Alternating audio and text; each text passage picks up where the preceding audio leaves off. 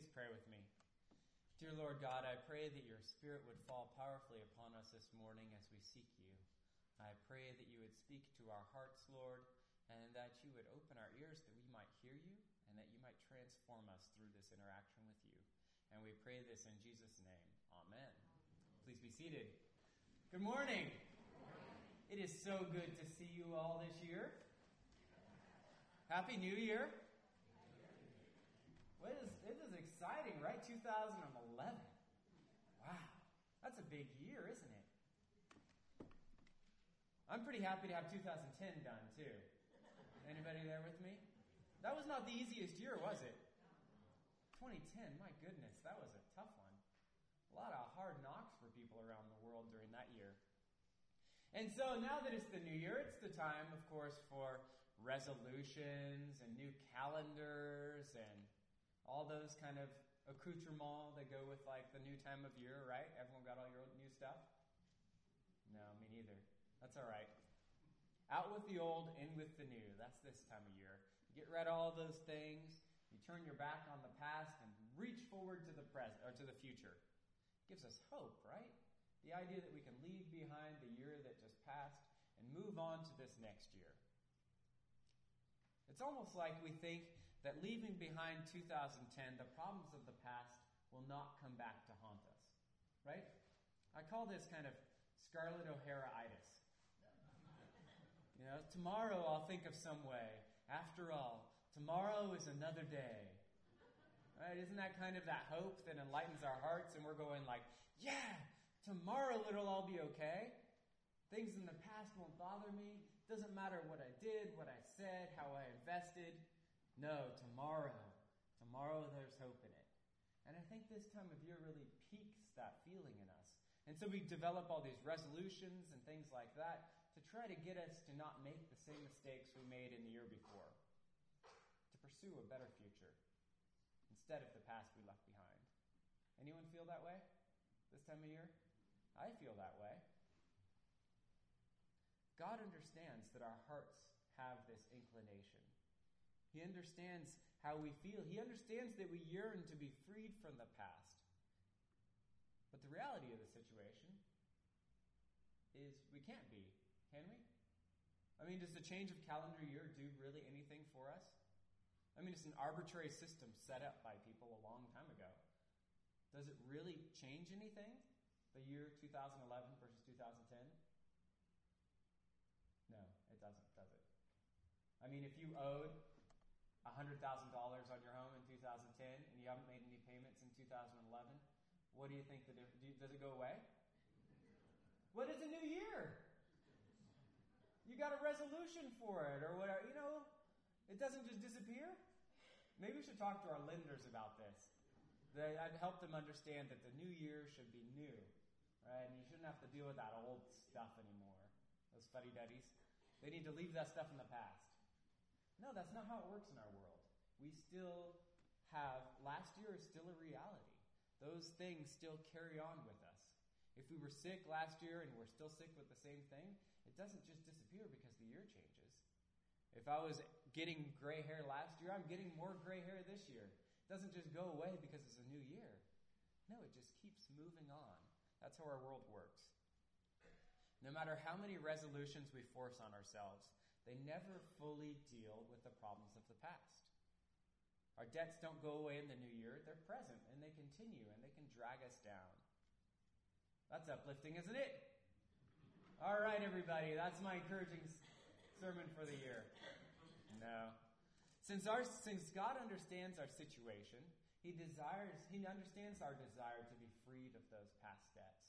He understands our desire to be able to pursue the future without encumberment. And he offers us a solution. In the passage from Jeremiah, which was written an awful long time ago by a prophet, the prophet Jeremiah, we have a passage that shows God's plan to redeem Israel. You see, Israel had been God's chosen people, but over time they had opted out of choosing God. Does that make sense? Right? God chose them, He said, You're mine. And then Israel said, thanks God, we really appreciate being in your favor. Now, see you later. And they expected to continue in his favor. And God because of this horrific turn they had done away from the Lord, God allowed his people to be sent into exile for 70 years to try to give them a cooling off period, a time to realize hey, wait a second, we shouldn't have ditched God. We should have stuck with that guy. But here, in this passage, we have God's plan to bring them back, to cancel out their sin through his power and grace, and to redeem them. The very people who had turned their backs on God, he was going to bring back to his promised land, to reinstate them. And so Jeremiah says, See, I am going to bring them from the land of the north, and gather them from the farthest parts of the earth, among them the blind and the lame, those with child and those in labor, together a great company, they shall return here. With weeping they shall come, and with consolations I will lead them back. I will let them walk by brooks of water in a straight path in which they shall not stumble. For I have become a father to Israel, and Ephraim is my firstborn. Hear the word of the Lord of nations, and declare it in the coastlands far away. Say, He who scattered Israel will gather him, and will keep him as a shepherd a flock. For the Lord has ransomed Jacob and has redeemed him from hands too strong for him. God didn't want his people to be burdened forever by the mistakes of the past. He wanted them to come back into relationship with him and to be freed to pursue a good future with him. God wants the same for us. The reality is that we have things in our past that we need freedom from. I'm not talking about like loans and things like that. I'm talking about the really important like things we've done, poor decisions we've made that have hurt ourselves and others, bad investments of our life, those kind of things, those really permanent decisions we've made that have caused, that have had huge consequences. Maybe 2010 was a rough year for, for you and for me. Maybe 2009 was. Maybe 1958 was whatever year it happens to be, God wants to cut us loose from those sins and allow us to pursue faithfulness. He wants us to be free so that we can truly enjoy the life that God wants to give us. The vehicle that God has chosen to convey this freedom is the sacrifice of Jesus Christ. As, this, as the last line I read in Jeremiah says, For the Lord has ransomed Jacob and has redeemed him from hands too strong for him. God understands that we can't extricate ourselves from this problem. We can't will ourselves out. We can't pick ourselves up by our bootstraps. We need to be freed by him. We are held by a captor who is too strong for us to escape from. But God can free us. And he can free us through Jesus Christ. Because Jesus has paid the ransom for us. The cost was his life. Like the popular bumper sticker says, freedom isn't free. Right? You see it on an old Ford truck every once in a while. Freedom isn't free. That's right. It's absolutely true, and it's true in Christianity too. Freedom cost a whole heck of a lot. It cost the life of Jesus Christ, the most infinitely valuable person, God Himself, who's ever lived. It cost His very life for us. And He offers us complete freedom through His blood. Our responsibility is to accept it. To say, Yes, Lord, I accept your free gift of love and sacrifice. Lord, I need to be freed from the burdens of the past. My heart is weighed down, my soul is encumbered, and I need to be let go of that so that I can pursue you with joy in my heart. My hope for us is that we would, as a real New Year's resolution, accept this free gift from God.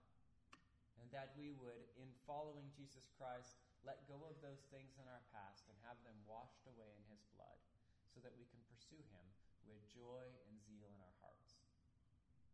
And the amazing thing is, is when we do that, when we turn our lives over this way, God not only transforms us, but he transforms everything around us. Everything we touch. It becomes like the very positive side of Midas, right? Not the it, not the brakes people, but the King Midas, right? Who everything he touched turned to gold. That can happen when we turn ourselves over to Christ. Every life we get involved in, every every situation in our lives, um, everything we experience in our life, we have the possibility to share Jesus Christ, love, joy, and sacrifice in that situation. So let us be people who turn ourselves over to Christ and make 2011 a year to be remembered. Let's pray. Dear Lord God, I thank you so much for loving us and for sacrificing yourself so that we could have freedom and joy and peace and reconciliation. Lord, I pray that you would do great and mighty things in our lives, that you would free us, Lord, from the anchors of sin and brokenness and pain and hurt which we have left in our past. Lord, and may we turn to you and with joy be cut loose from those and pursue you, Lord, with our hearts filled with leaping and dancing, Lord.